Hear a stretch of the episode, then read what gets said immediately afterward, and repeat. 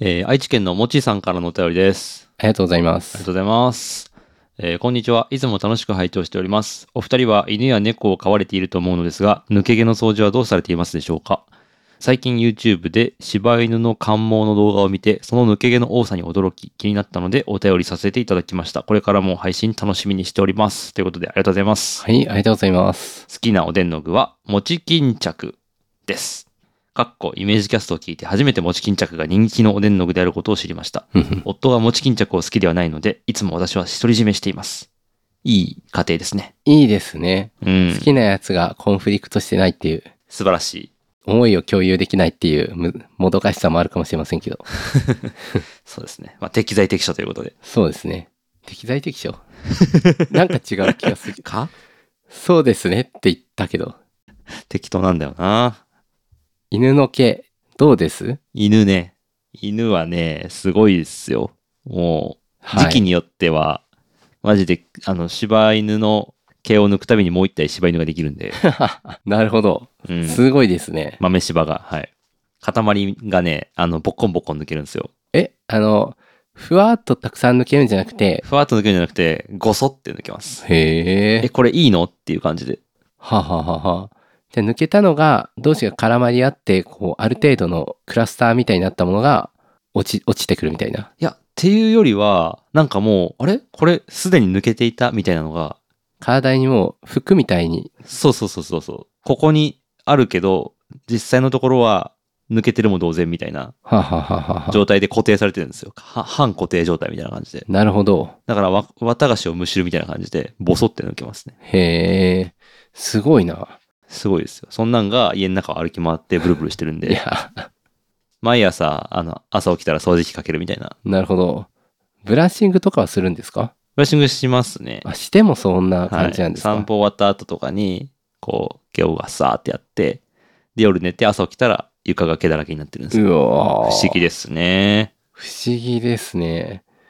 いやー、ちょっとあの、スケールがでかいので、ちょっとうちの猫はそこまでってことはないんですけど、夏に、えー猫的には夏にななった、夏毛になったかなっていうぐらいなので、はい1週間前から1ヶ月前ぐらいまでは割とぬよく抜けてたなという気はしますうんうんね。うん今はね犬もそんな抜けないですねあ、ですよね。夏ていうかこれねお便りいただいたのが、え1ヶ月前だったんですけどうんうん。その頃はまだ抜けてましたね多分すごい抜けてた時期ですね、ちょうど。うん まあ、大した量ではないんですけど、うちも固めて、で、こう、ボールを作るんですけど、 作りますよねボール そうですとりあえずで、稲造って猫なんで、こう、稲ボールって言ってて、あなんかちっこいボールを作ってます。 で実家にいた時は、アビシニアンっていう、あはいまあ、正確にはちょっと違うんですけど、アビシニアン系の猫だったので、アビシニアンねはい。わなんかこうスラッとした感じのそうです、そうです。エジプトへえただ正確に言うと、ソマリがお母さんで、はい。ソマリもわかんねえけど。ソマリはアビシニアンが突然変異してふわふわになったやつなんですよ。へえ。で、それがどこかの猫と交わり、で、それで帰ってきたら子供を産んだみたいなっていうのがはあはあ。友達の家であってですね。へえ。で、それで、あのー見に行ったら、モフモフの子供とはい。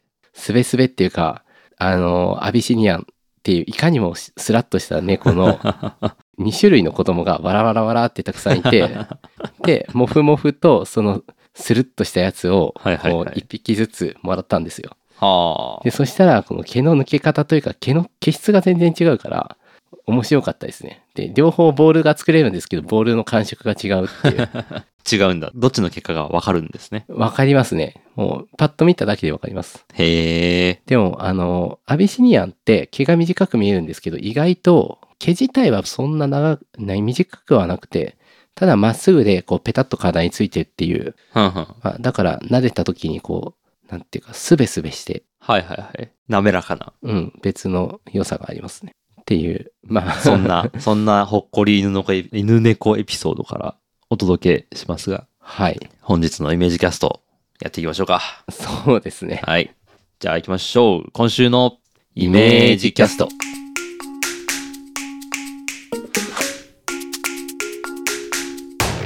えー6月18日土曜日の朝になりました。おはようございます。東です。鉄道です。えーイメージキャストは個人で物を作る人の集まりイメージクラブとして活動している東と鉄道が自宅からお送りするポッドキャストです技術デザイン制作表現などに関係のあるようなないようなトピックを中心に毎週2人が気になったものを発見したことをそれぞれ持ち寄っておしゃべりしますということでお便りを読みましたがもう1個あるんですよねはい。はい寝かしに寝かしたお便り2つ目そうですね。はい、えー福岡県にお住まいの岩谷成明さんからのお便りですありがとうございまありすが。とうございますあの、ずいぶん前に、はいプログラミングのことを聞いたことがあって、おその時は大変お世話になりました。 お世話になりました。えーこんにちは。実は1年前くらいからほぼ毎回聞いているのですが、初めてお便りします。ありがとうございまあすりが。とうございます。技術ど真ん中の話題だけではなくそのちょっと周辺のそれの何を面白いと思っているかとかどう遊んでいるのかとかなぜやるのかとかそうそうそれが聞きたいんだよという雑談をよくしてくださるので嬉しいです嬉しいですね。ありがたいですね。よく言ってくれて。えーちなみにこのお便りはたまたま家にカルダモンがあったので話題のカルダモンコーヒーを飲みながら書いています。一口目の感想はチャイコーヒーだでした。ですよね。なかなか、えー美味しいですね。えー量の感覚がわからず1杯に対して3粒剥いて入れてみたのですがちょっと強い気もするしこんなもんな気もするしどうなんでしょう。えーあえておすすめの量は聞かず試行錯誤を楽しんでみようと思います。さて、えー最近新しいポッドキャストを始めました。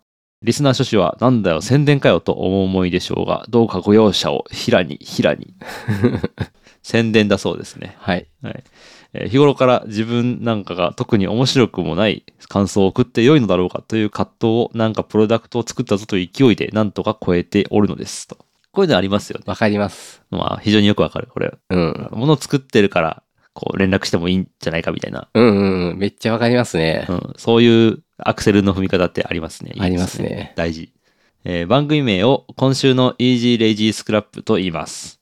ちょっと前に、えー Easy Lazy Scrap というみんなの後で読むというものをゆるく共有するスクラップボックス上のサービスというか仕組みを作ったのですが、その内容を週1で抜粋要約して合成音声で読み上げ配信する番組です。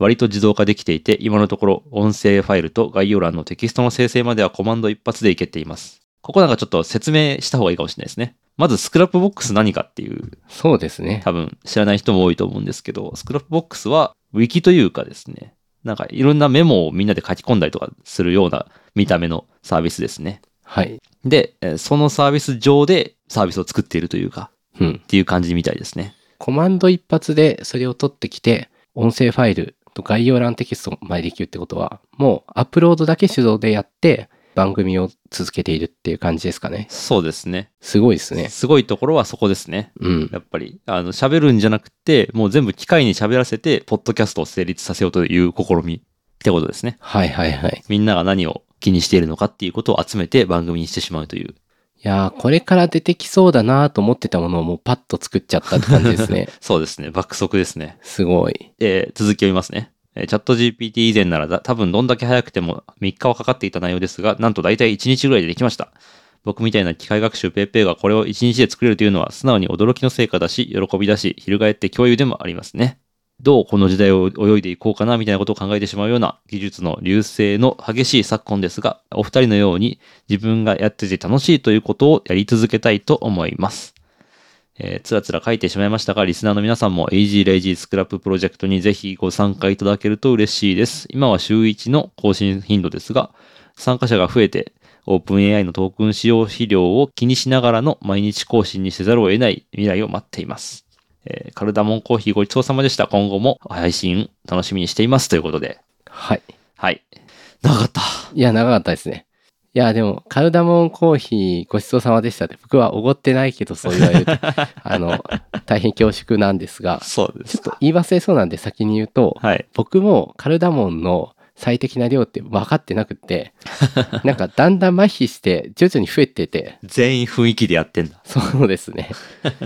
分かんないのが、僕が飲んでるのはコーヒーにカルダモンを入れたものですけど、純粋なカルダモン水っていうのもあり得ると思うんですよ。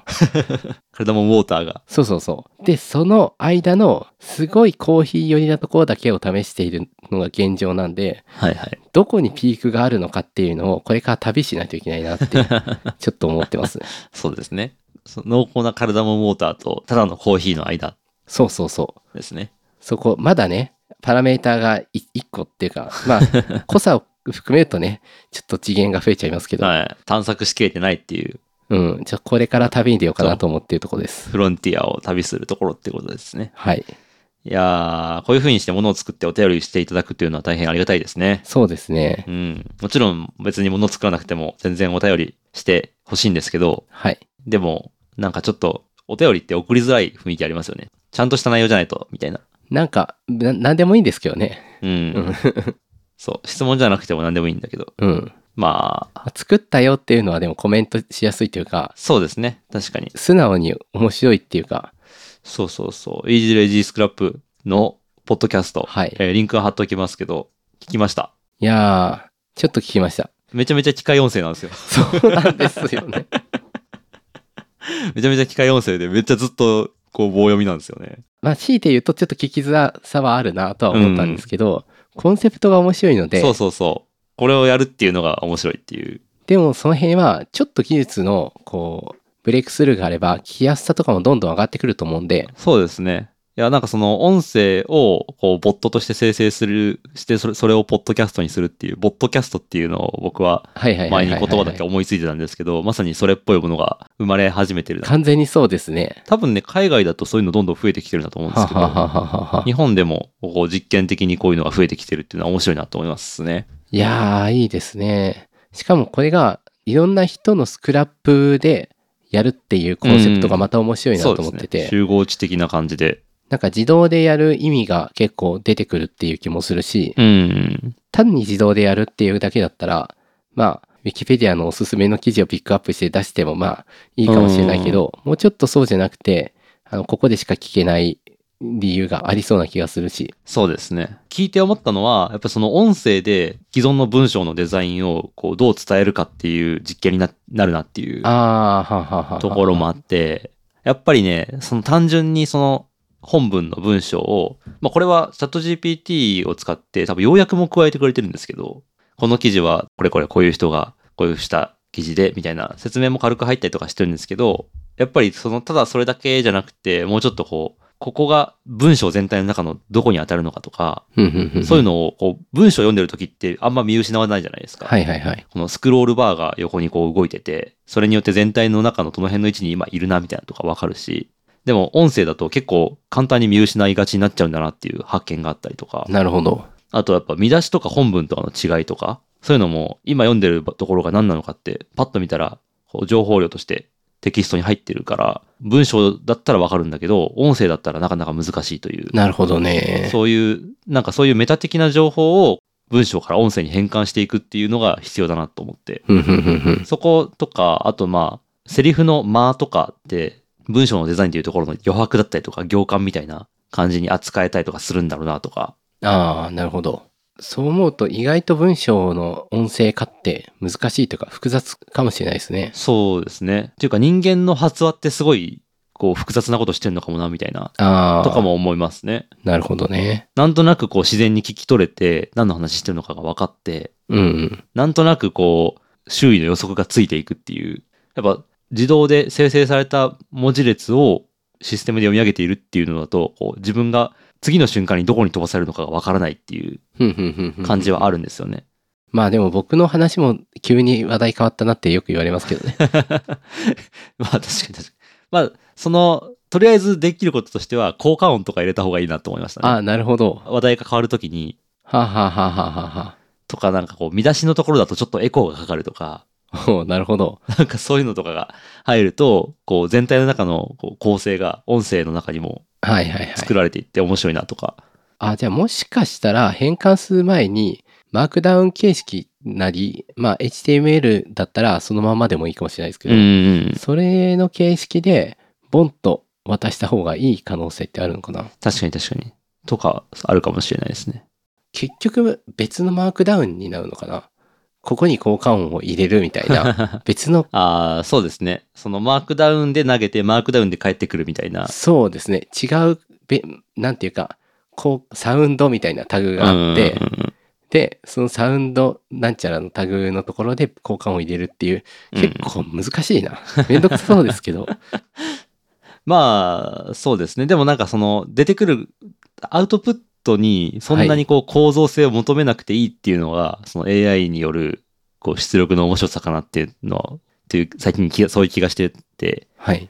なんかもう完全なプログラムみたいに、聞かれたことだけを答えてもらうんじゃなくて、こう、ある程度こう、人間っぽい揺らぎというか、なんか変化が混じってる方が、それを許容できるシステムの方が新しいんじゃないかなとかなるほど。思いますね。まあそういうので考えていくと、例えばそのにラジオコンテンツとかって、いかにそのそういう風にうまくデザインされてるかみたいなのってあるなとか、ははははは。完全に情報だけが入ってるんじゃなくて、こうある程度クッションになるような発話とかが包み込まれてたりとか、まあでも一定こう構成みたいなものがあって、はいはい。効果音がいつもの聞いてるやつは一応あってとか、でも時々ちょっと変わってとか、すごいちょうどいい揺らぎがあって面白いですよね。なるほどね。でもチャット GPT もポッドキャストは結構聞いているっていう話はああ、そうなんだ。へえ。なんかで見たんですけど、聞くっていうか多分文章化したものを読まはせいる。はいはいはいはい。ってことは話し言葉に対する理解もある程度あるんじゃないかっていう気はするんで、でまだ GPT-4 がどのぐらい話し言葉に最適化されてるかはわかんないですけど、はいはいはいはいもしかしたらプロンプトによっては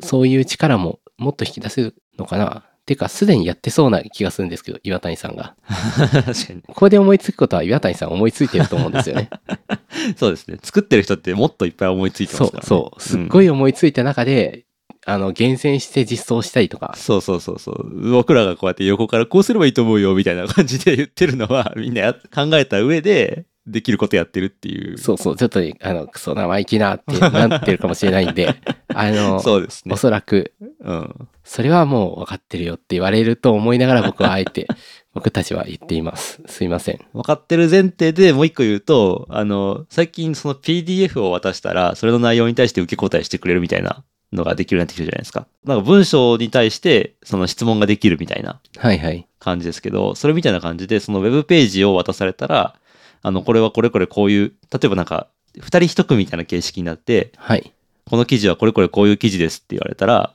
えあそれに対して、その勝手に、こう、いい感じの質問をしてくれるとか、なんか、それで、その、うまいこと話が回っていくみたいな、なるほど一人で喋ってるだけじゃなくて、あの、YouTube のゆっくり解説みたいな感じで、 確かに、それはそれで分かりやすそうですね。ああいうなんか聞き手、話してみたいな形式って、うん。すごい普遍的な分かりやすさというか良さあるなとかはいはいはいはいっ。ていうのもあるんで、両方 AI 同士で、こう、そのウェブページをネタにずっと会話してくれるみたいなのとかはいはいはいはい。あると面白いかもですね。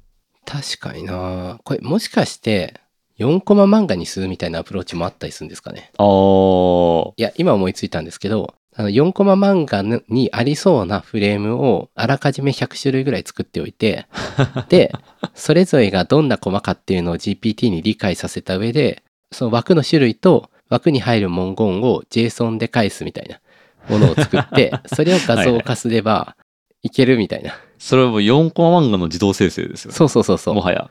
で、4コマ漫画の自動生成してくれたら、はい。例えばバーって文章で書いてやったらよくわかんないけどあ誰かが出現してがっかりしてるやつだなとかはいはいはい。なんかそういうのが一瞬パッ一瞬でパッと入ってきて、うんうんで中身を読むとかで嬉しいニュースかどうかって読まないとわかんないけどなんか感情が込められることによって結構素早く理解できるなんていうかパイプラインができるというかはいはい。そんな気がするんでその感情っていうのをうまくなんていうか情報伝達にうんうんうん。まあ混ぜ込むというかはいはいはい。そういうことができるのは、もしかしたら4コマ漫画なんじゃないかなとかあー。思うんですよね。なるほどなるほどなるほど。これ、あの、100種類、まあ何種類かわかんないけど、作って、で、テキストを埋め込むっていうんだったら、うん。サイトみたいな形で、なんか実装できたりするんですかね。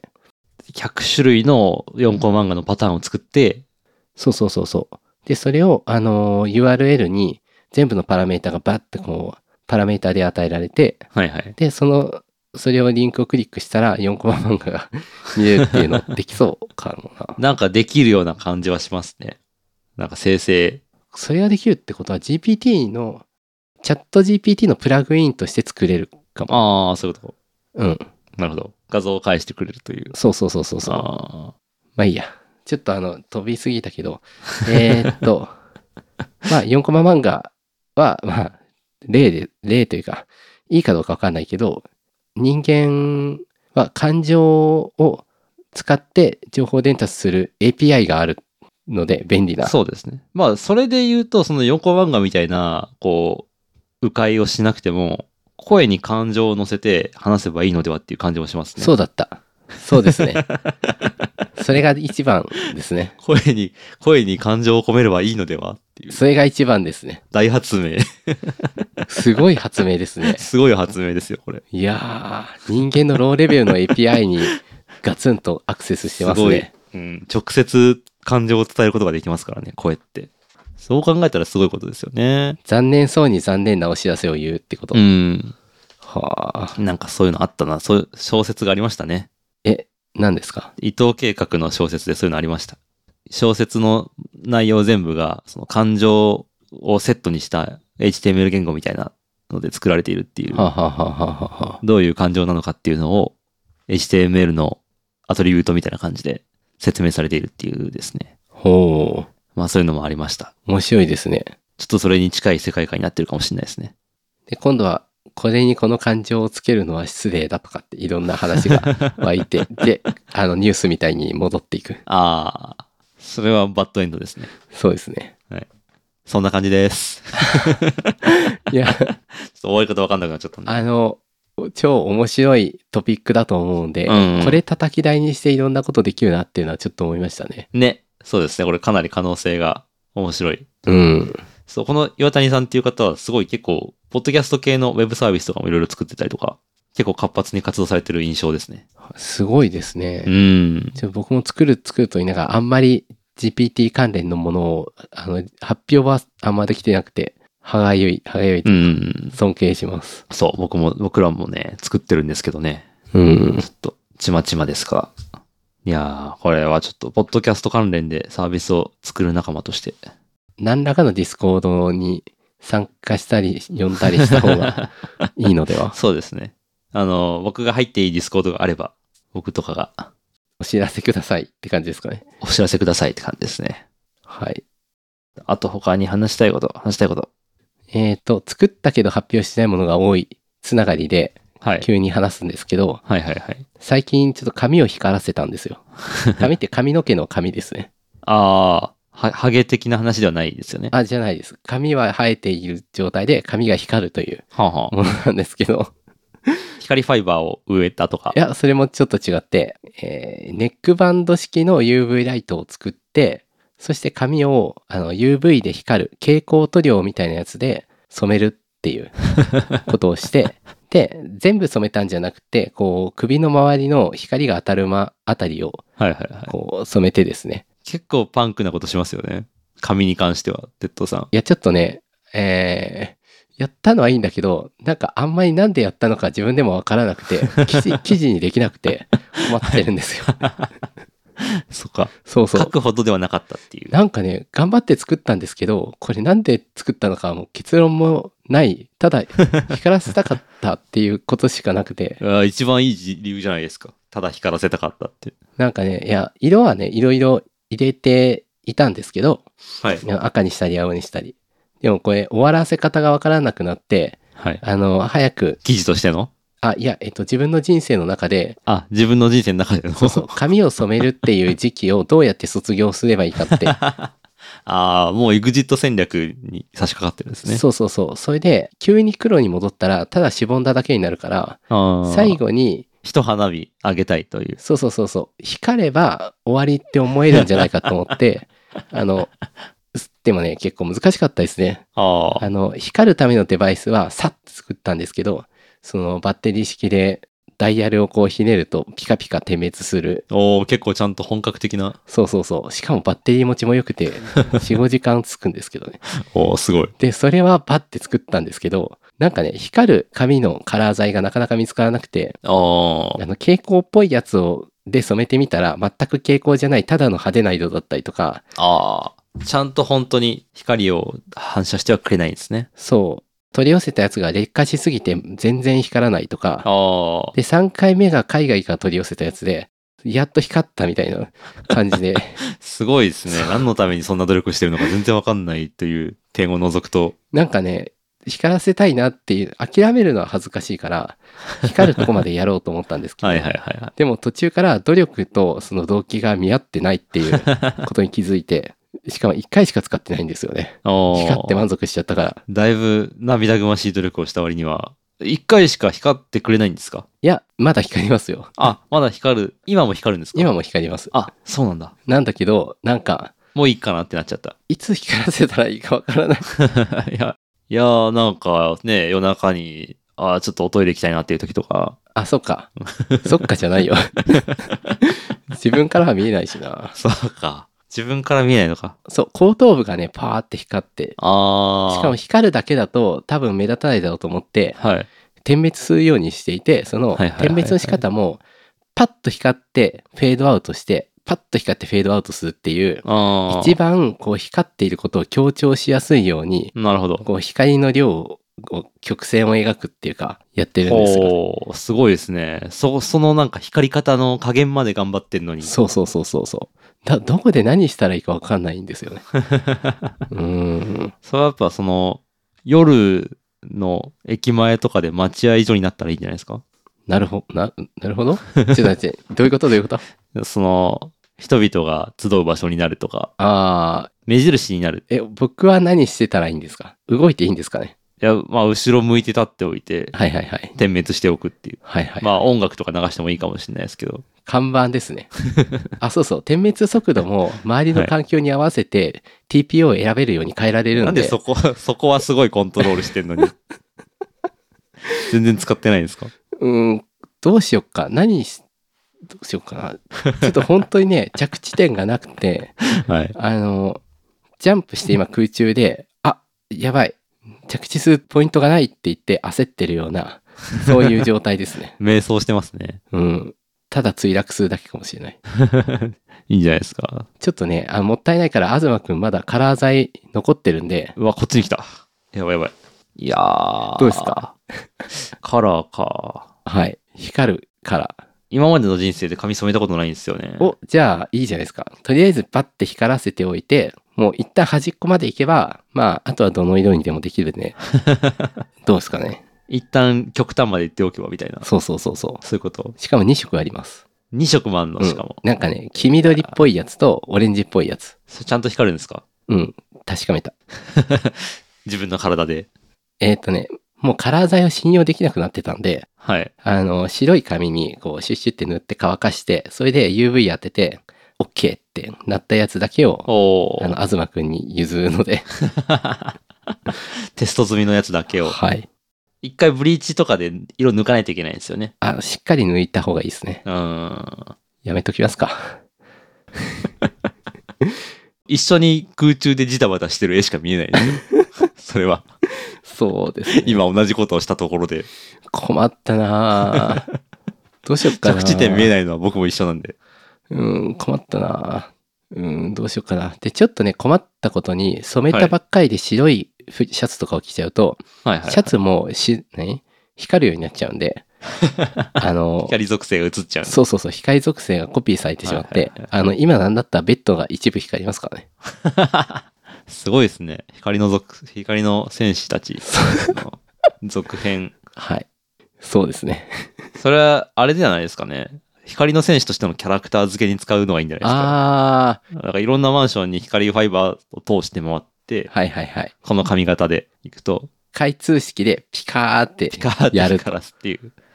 あの、ちゃんとマンションに通ってる光ファイバーをもらってきて、その光でこうピカーって照らすって いう。通信の光で。そう。まあ、あの、何ですかね。ちょっと、そういう着地したことになるのかな。ちょっとわかんないなお便り募集してます。髪はがい光ったら嬉しいシチュエーション。あ、一応一回だけ使ったのは、一応パーティーでは使ったんですよ。でも、はい。あの、結婚式で、二次会で、あ、人の。そうそうそう。でも、大体結婚式に出る人って、あの、忙しくてあんまり喋れないから、はいはいはい。え、なんで光ってんのって言われて、あ、ちょっと UV ライト作って、蛍光トイレで染めたんですよ。ははは、ぐらいの感じ。 母じゃないよって感じですよね。てかはははとかじゃなくて、なんでっていう理由を聞いてるのに、どうやってになってるっていう。そうか。なんでって聞いたのか。なんでって聞かれても理由が存在しないから答えられないんですよね。そうですね。あの、ちょっとね、困ってます。このままだと不時着しちゃうん で、うん頼む頼みます。リスナーの皆さん。じゃあ何かいい使い道があれあのば。使ってくれる人でもいいです。ああ、光らせてくれる人、はい。一緒に。そうですね。っていうことで。 そうですね。もしね、いたら鉄道さんと一緒に光らせて記念写真、フラッシュ焚いてはい。やりましょう。まあ、いないだろうな。リスナーの誰かいたら。はい。はい。そんな感じかな。はい。はい。あ、最近ね、あの、ペイトレオンのサポーター限定記事でね、日記書き始めたんですよ。ああ、書いてましたね。はい。もう毎日書いて、今、5日目ぐらいまで行ってるんで、これが配信される頃まで続いてるかどうかわかんないけ ど、うん。今までにない分量を書いてますね。あの、忙しいのに、疲れてるの によく書けますね、そんな。ね。なんか、昼飯食いながら書いたりとかしてますね。はあ、日記ですね。うん。日記熱ってなんかこう波があるんで、まあ今はその波がちょっと来てるっていう感じだけど、ふんふんこの一瞬のきらめきを逃さないで、サポーター登録してほしいですね。そうですね。僕もちょっと日記でも書こうかな。お、いいですね。二人の日記が読めるお得。一人1.5ドル。一粒で二度美味しいという。日記読みたいですよね、逆に。他の人の。ああ、それブログではいやブログじゃないんですよ。日記なんですよ。ああ、ブログみたいなこう、有用性とかじゃないんですよ。ブログも最初は日記っぽいの多かったですけど、今ないですね。ね。そうそうそう。普通の身近な人とか、うん。知らない人とかが、普通の毎日送ってる日記が今一番読みたい。なるほど。そんな、今日この頃です。じゃあ、あの、ギブアンドテイクということで僕をはいちょっと書きますね。はい、お願いします。ちょっとすぐ飽きるかもしれないんで。じゃあそんなもんかね。はい。はい、じゃあ終わりにしましょう。はい。えーイメージキャストは毎月少額の支援をしてくださるイメージキャストサポーターの皆様のおかげで配信を継続できています。月に1回コーヒーをおごってあげる程度の金額からの支援をお待ちしております。詳しくは概要欄をご覧ください。そして、イメージキャストでは皆さんの感想をモチベーションにして配信を継続しています。感想要望はハッシュタグイメージキャストをつけてツイート。質問などお便りは概要欄のメールフォームまたは cast.image.club までお寄せください。Apple Podcast などでのレビューも大変励みになっております。次回は6月24日土曜日の朝にお会いしましょう。それではまた来週さよなら。さよなら。